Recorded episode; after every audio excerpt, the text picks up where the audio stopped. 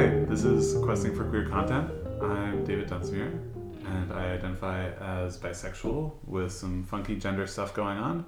And sitting with me today is my roommate Nicole. Hi. Hi. um, oh, and I use he him pro- uh, he him pronouns. You do. Yes, and yeah, Yeah. I'm Nicole. Uh, she, her, and I also identify as bisexual. yes, yeah. Um, welcome to yeah. Welcome to our dining room. Welcome to our dining room. Yeah, it's funny because normally I'm like having people come in, but this is Yeah. like we're just doing this. Yeah, it's good.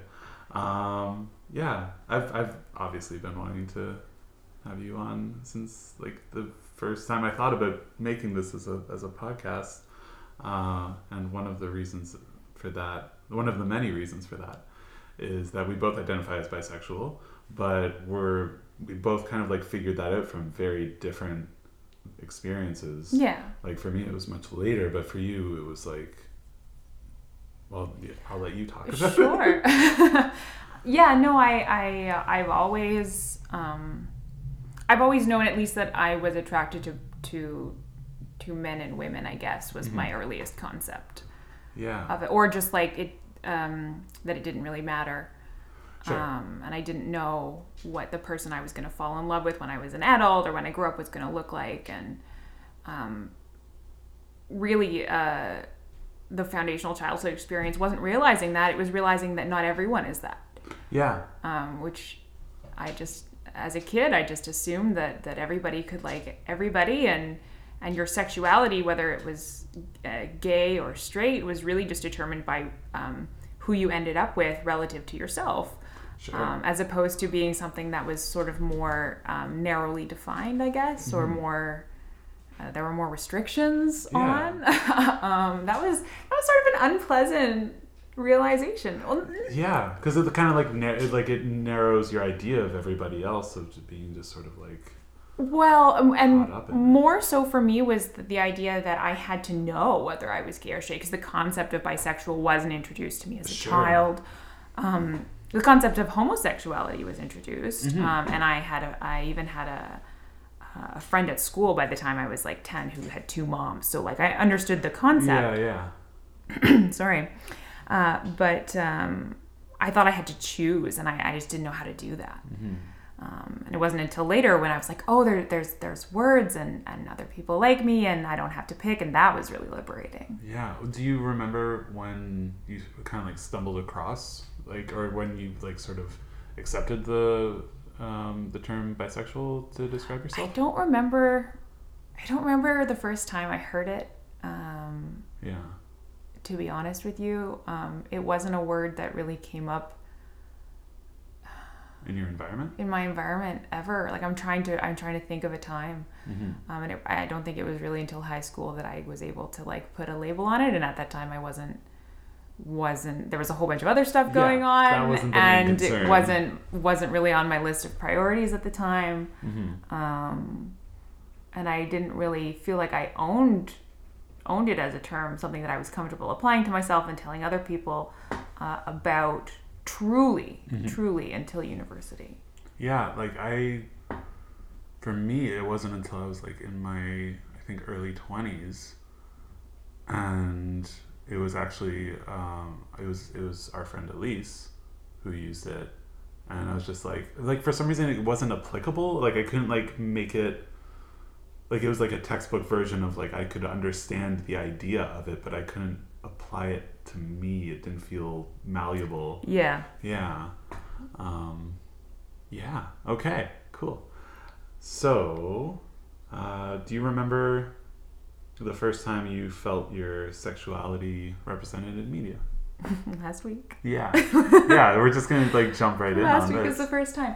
Um, and I think it's like um, I saw little little aspects of my sexuality in media, things Sure. that were queer and that I would uh, that I was attracted to, and I was like, oh yes, that's kind of like me. yeah. I recognized something there, but it was always very like this is gay and this is straight, and like there's no middle ground and there's no Mhm. anything outside of that dichotomy, and and so it, it while seeing things that I identified with, it was never quite true to my experience, and even up until recently, as we've had more and more queer characters on TV, bisexual has been slow to be actually like named um, until until Brooklyn Nine Nine. Yeah.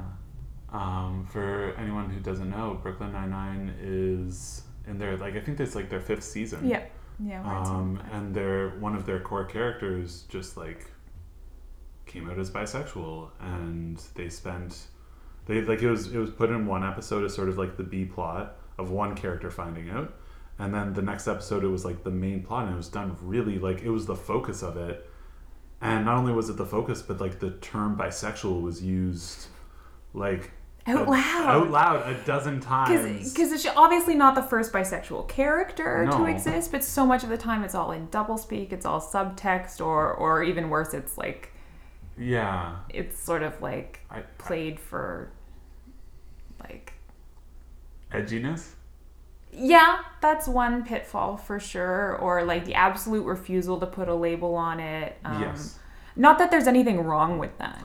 Absolutely not. Fluid gender Mm-hmm. um, or sexuality, like great, fantastic. Yeah. um, but not but not me and so i never saw myself in that especially when they were like well it's it's whatever Mm-hmm. Oh, I just I like who I like is, Yeah. is the term that I think I've heard yeah many times, and that's and that's such a valid thing That's for true. people. But like having not having that representation is so damning. well yeah and it being a phase is really Yeah. or it being arguably a phase is really really popular Mm-hmm. and i hate that Yeah. uh, That is the worst. because that perception in the public is really damaging Mm-hmm. and difficult to deal with Yeah. Yeah. So let's talk more, a bit more about the about Rosa. yeah Um, I think it was I think it was last year. Stephanie Beatriz, the actress who plays Rosa, came out as bisexual. And i didn't know that until this very moment so you just Did you did you not no know that? i didn't know Oh, oh, then I'm about to like rock your world a little Yay! bit. Okay, so Stephanie Beatriz came out um, around the same time as like Aubrey Plaza coming out and uh, and Mara Wilson. right Yeah, and as soon as as soon as she did, there were like all these like jokes being made on Twitter by her and like other like Gina Rodriguez who plays uh, Jane the Virgin. Yeah. They were talking about how like Rosa, uh, like Gina Rodriguez wants to play her girlfriend, and I would love that Brooklyn Nine-Nine. so The joke has come back now. Like Gina Rodriguez like tweeted a bunch of things now that Rosa's come out. So I'm still like fingers crossed. um, We can because, dream. because those are two of my favorites. Uh, yeah, that is the goal. But um, yeah. So Stephanie Beatriz actually pushed for this plotline. good That's She actually like came to the writers awesome. and talked about how important this would be to the bisexual community and how much this is kind of needed. And it and like it's not it doesn't feel forced in any way, shape, or form. Like uh, Rosa's had two or three male romantic partners in the show in the last five seasons. And the way it was talked about in the big in like the big episode, the 99th episode, was so I felt so much like I felt so much uh, representation in the way she spoke about it and the way she dealt with her like like the majority of the episode is her dealing with her parents. Yeah.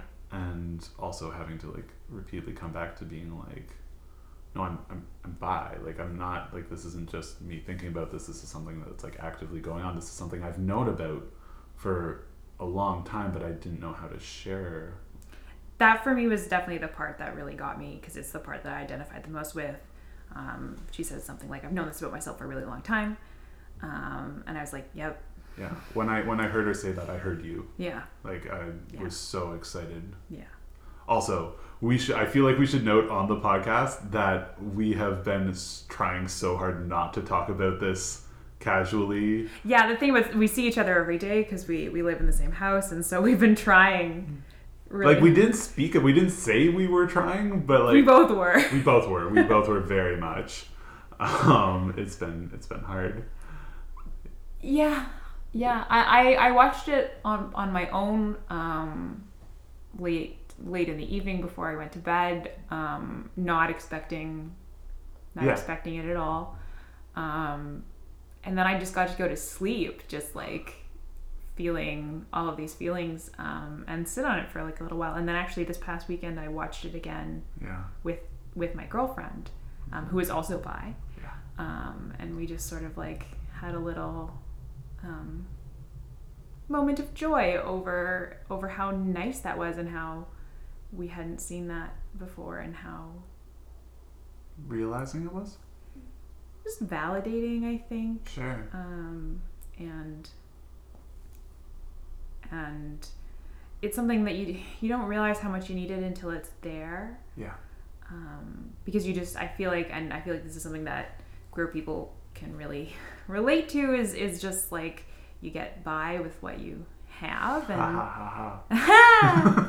bye bye uh, but yeah you don't realize how much you're, you're missing sometimes Yeah, because we're so starved. yeah and so like uh, on one level like i know i would like to see more bi characters and i would like to see them portrayed well but i didn't realize how important that would be or how like how um how emotional it would be Yeah. Which you know brooklyn 99 is a comedy first and foremost and they have kept that despite doing some pretty heavy um, plot lines and the other one for me in the episode that i found really um, important is there there has been a, a gay character on brooklyn 99 since Raymond- episode Raymond one Holt. raymond holt uh, who i love We'll never. He's so perfect. He's wonderful. Um, but him, um, him talking to Rosa Mm-hmm. uh, at the end of the episode, and and it was, it was there was no joke uh, No. in the lines. It was just a really genuine, um, loving moment, and it was like, I, I think I can. I think I might be able to paraphrase it. sure, Yeah. So she goes up to him at the- like they're they're talking together, and she thanks him for being so accepting. He just kind of stops and looks at her and is just, oh, I'm I'm getting emotional Right? just thinking about it. Every time someone shares who they are, who they truly are, the world gets a little bit a, a, a more a better and more interesting place. So Yeah. thank you, and like that just Also, there's so many like just one token queer character on a show sometimes, Sure. so you don't get to see those moments between solidarity. And, where you're just like, you know, I appreciate yeah, you being you. I've had this moment in my family uh, with a cousin of mine, um, where we're both we're both out and Yeah. we both have partners now, and it's sort of like yeah. it's way easier for me. Not that my family makes it hard at all; they really No. don't. Um, but there is something really nice about having somebody else in the same boat, and Yeah, you know, you know a little bit about their life in a way that is hard to. yeah, you can relate on. Yeah. this- So yeah, I get it. This is just gonna be a lot of David and I just being like, yeah, yeah, Yeah, yeah, yes, back and forth yes. at each other. Yeah. Case in point. We're gonna have to edit in like some context sometimes. I don't know. We'll see. We're doing good. We're doing good. Yeah. I might cut out this part. yeah, one thing that I think is really interesting is that we watched a majority of The Good Place together. Yep. And on another show by M- Michael Schur, um, who also did Parks and Rec and The Office and Basically everything I've ever liked on TV. yeah, exactly. Yeah. Um, and I think it's, I think the character of Eleanor is such interesting representation for potentially bisexual people.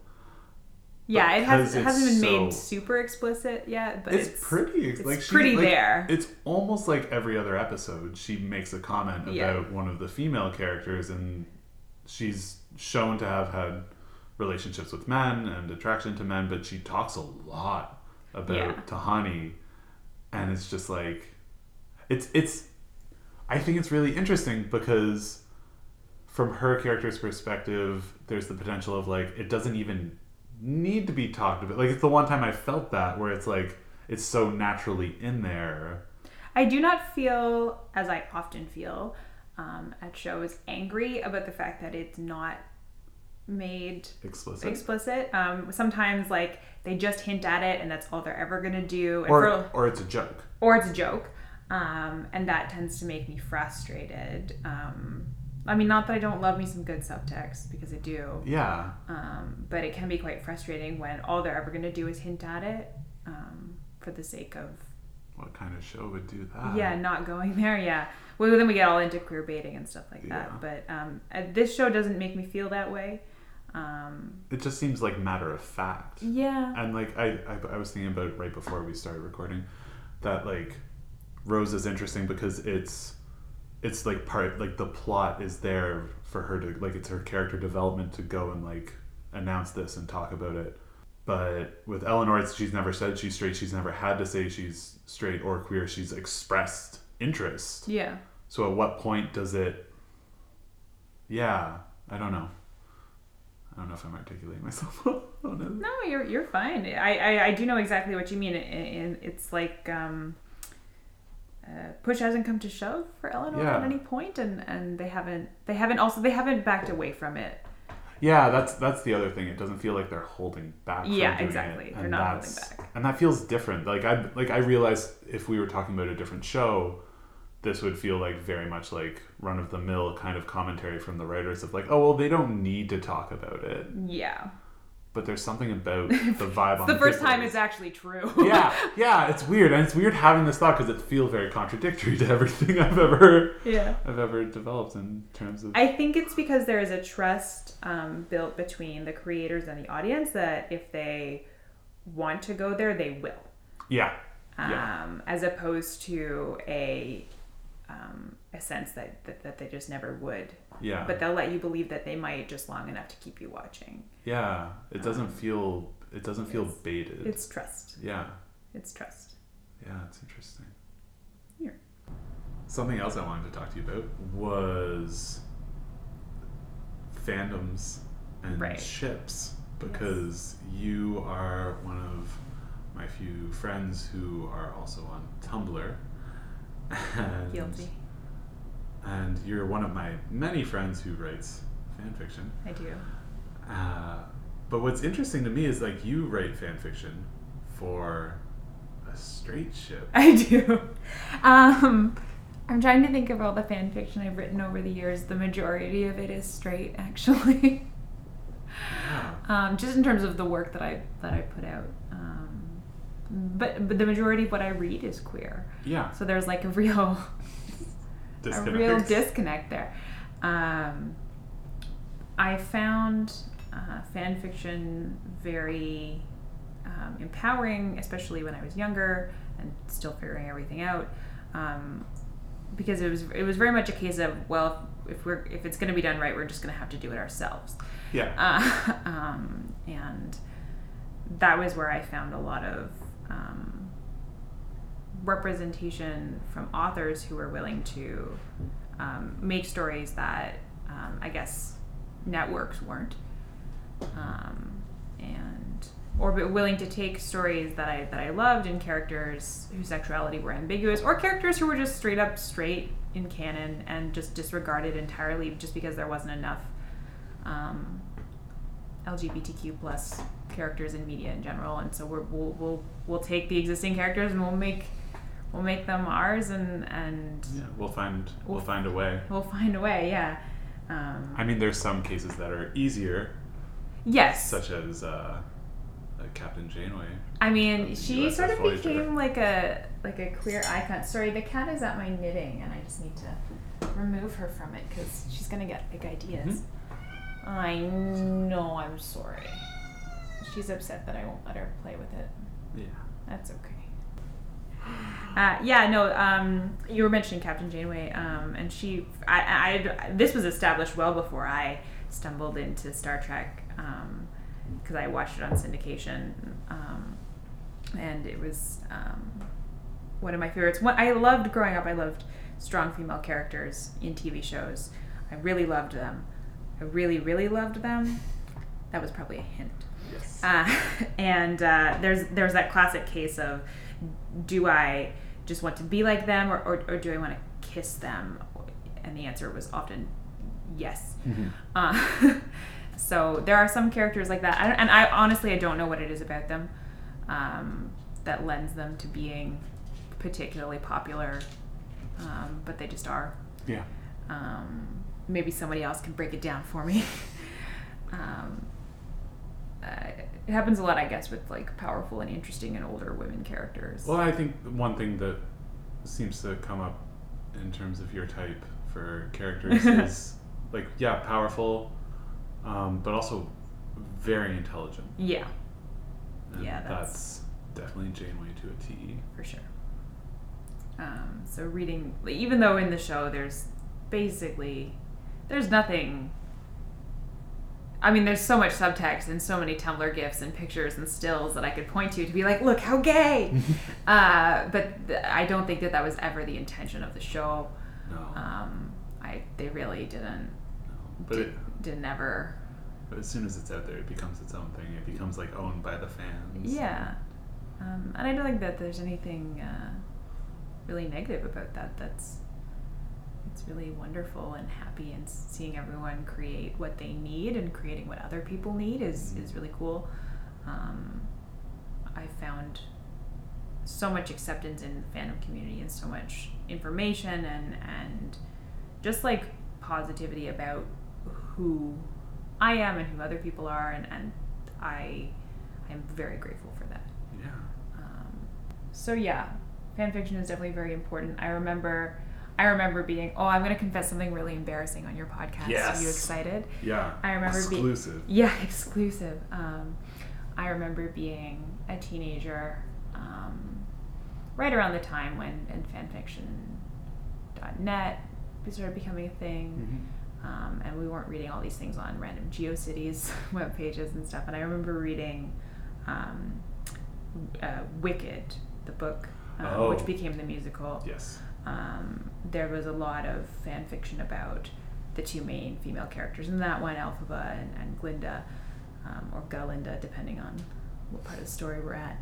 Um, and I remember reading like these epically long, um, sex-ridden tales uh, about the two of them just being like happy and in love, and and seeing something that I recognized there, and just and also being incredibly ashamed of how Yeah. um, how much it seemed to matter to me Mhm. and how um, what that was and I and there's we could spend an entire day talking about where all that shame came from but I think there's no point um, it's just more like that was a window into oh all of these other people also see this Yeah. um, and they also and they think it's okay they think it's okay to the point where they're going to write full-length novels about it Mhm. um, and that was the first time more fandom was really like, oh, okay, that's the representation I I'm missing, and that's the validation that I'm missing. Yeah.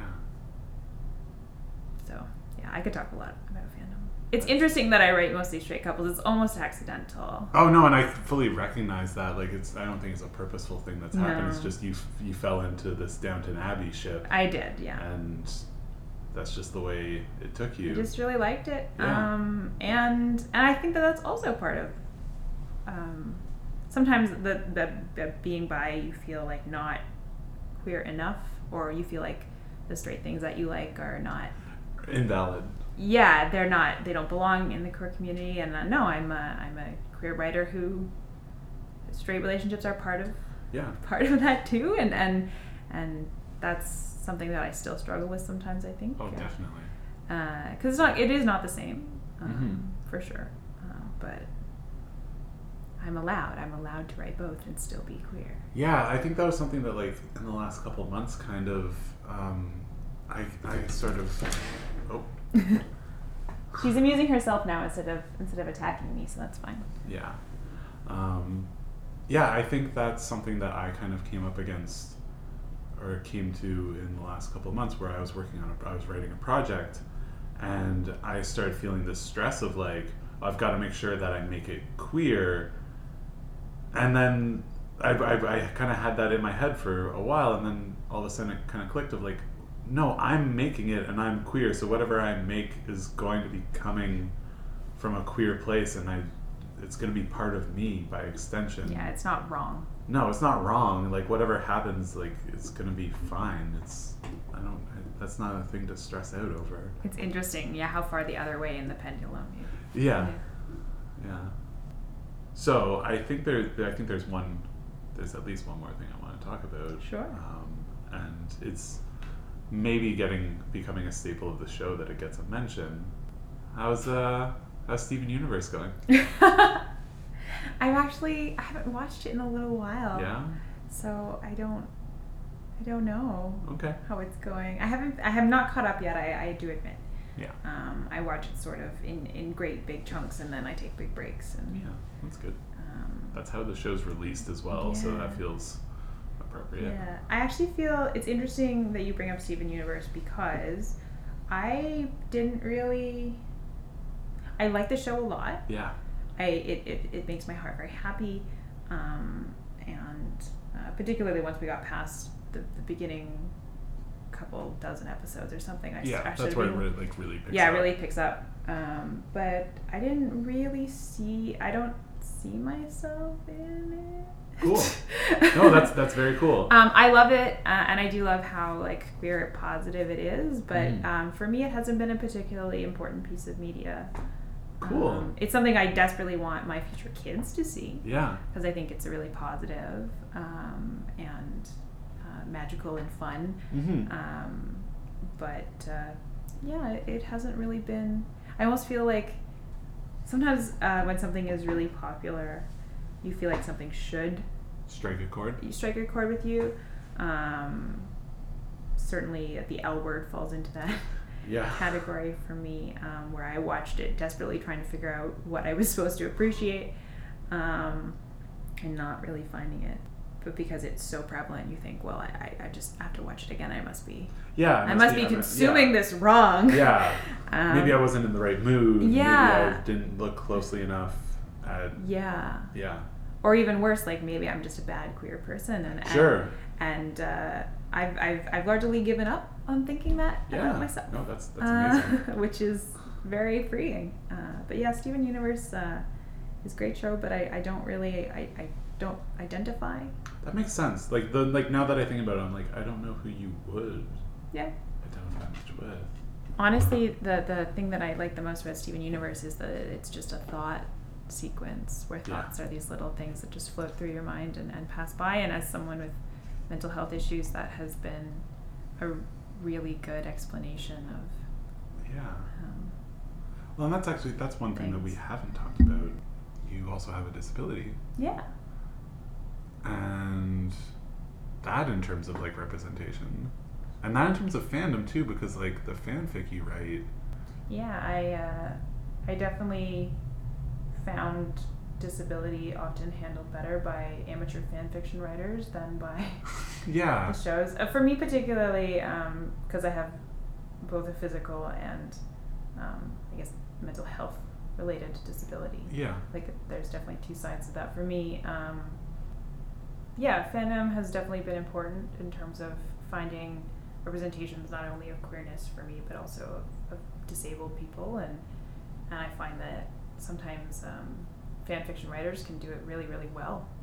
Um, and that's been really gratifying. And, and when I didn't see something, um, fandom gave me the ability to create it myself and have an audience. Mm-hmm. Um, and in that way, you kind of, if you can put a little bit of your own story into um, into a piece of work and have other people um, read it or look at it and and respond to it, that that's also really powerful. Um, for me, um, because because I have there are some things that I can't watch, um, and having having PTSD means that there are like some things that I that really do a good job of representing PTSD, as I understand Jessica Jones did, but also contain too many triggers for me to safely consume Yeah. it. Definitely. Um, so it's very much like threading the needle when it comes to finding stuff that I can, that both does a good job of representing me, but also doesn't, um, it doesn't prove too difficult to watch. And so when you have creative control over that, I can,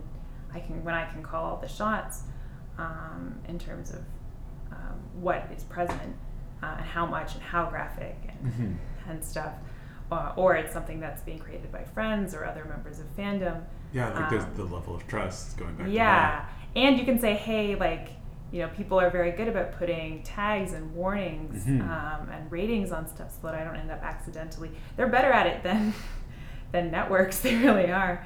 Yeah. Um, uh, that gives me a, a bit more control, and that means that I can find things that that work, um, which is really nice. That's one of the few spaces I've found for that. So. Mhm. Yeah, I think that's I think that- that's also kind of true for me too. Like I don't read a lot of like straight up fanfic, but um, on Tumblr, like seeing headcanons, especially for especially for like my PTSD symptoms, of just like talking about even like Daredevil going into like this is what angry PT like angry symptoms of PTSD can look like, and I'm like, oh, that's actually very Relevant. relevant to me and like and very yeah.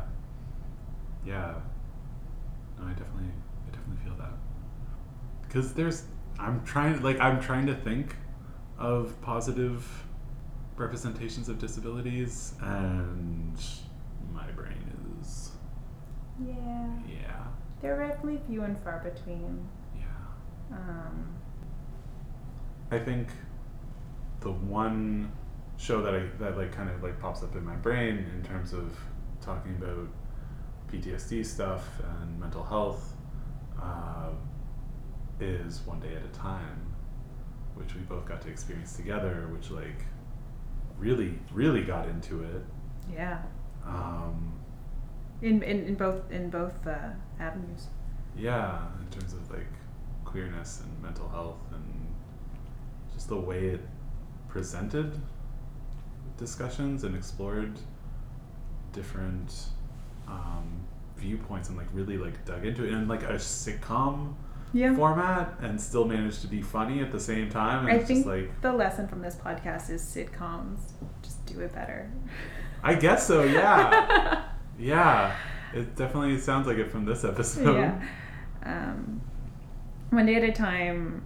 Um, yeah, particularly the queer stuff for me, seeing Elena's journey and her as a teenager and her questioning, I saw a lot of my own teenage experiences. And even though I was watching it as an adult, I felt like it was very much speaking to my adolescent self.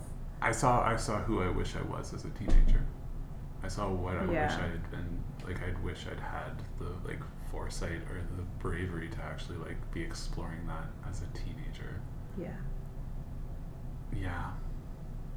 Yeah, very much so. I see a lot of my relationships with my brother, um, in the relationship of, between like sister and brother, Mhm. in terms of like thinking about coming out and trying to figure out if it's okay and and having that sibling relationship exist while you're trying to do all those things and and but also as an adult I see the, the you know Penelope the mom's perspective and Yeah. and like really appreciate um, her trying to be cool with things and, and, and wanting to and desperately Yeah. trying to and finding that hard and being so upset about that that it's hard Mhm. um, and I totally see my own my own experience in that Yeah, I saw so much of my dad Yeah. in Penelope, um, and like the the sense of panic of like, why am I not instantly okay with this? Yeah. Because it's something that takes time. it was it was definitely like that message of it's okay if you're not immediately like the world's biggest supporter Yeah. and, and perfect and the perfect ally. Um, it's totally okay if, if you need if you need a little bit of time. As long as your heart is in the right place your head will catch up. Like that whole concept just being like and they beat you over the head with it. Like, yeah. Well, and and- like, and being secure in the knowledge that you still love your child. This doesn't change. This is just something you're learning. This is just something. Yeah. And you can still be a really good parent. Like Penelope is a really supportive mom. Yeah. Even though doesn't she- stop supporting. No, it doesn't make her daughter feel bad, doesn't make her feel um, rejected, like does everything right, really. And she still has this internal struggle. And, and you, the idea that you can have both, Yes. uh, it, that you can hold both um, uh, at the same time, that was the first time that I'd ever really seen that. Yeah, and I thought it was also really interesting portrayed against Penelope's mother, uh, Elena's grandmother, who is just very devout and very traditional, and then you're so much expecting her, this like big pushback and there is like she does have that initial pushback, but then she like thinks her way through it, and someone who's still traditional, traditional and devout, but is also like accepting and like so excited for her granddaughter Yeah. was really. I was just it felt like that whole show just feels very powerful, Yeah. and I'm beyond excited for it to come back. Yeah. Yeah. Okay, I think that about does it for with us for now. Sure. Um, But don't give this cat any attention. yeah, that's that's gonna- really that's really the buzzer here. Is She's the gonna cat. she's gonna gonna rip me to pieces if I don't pay her any more attention. All right, this has been Question for Queer Content. Uh, thank you so much for sitting down at our kitchen table. You're talking welcome. With me. Anytime. Um, hopefully, we can do this again. yeah. Thanks for having me. Yeah. Uh, thanks everybody for listening, and keep questing. Haven't sworn yet. I'm pretty sure there's no mature rating on this episode. Not on this episode yet. I as soon as every time as soon as I say that, like all the only thing the only word in my head is is fuck. Like I can't. I was like, are you gonna? Yeah. I can't not. I can't not. I don't.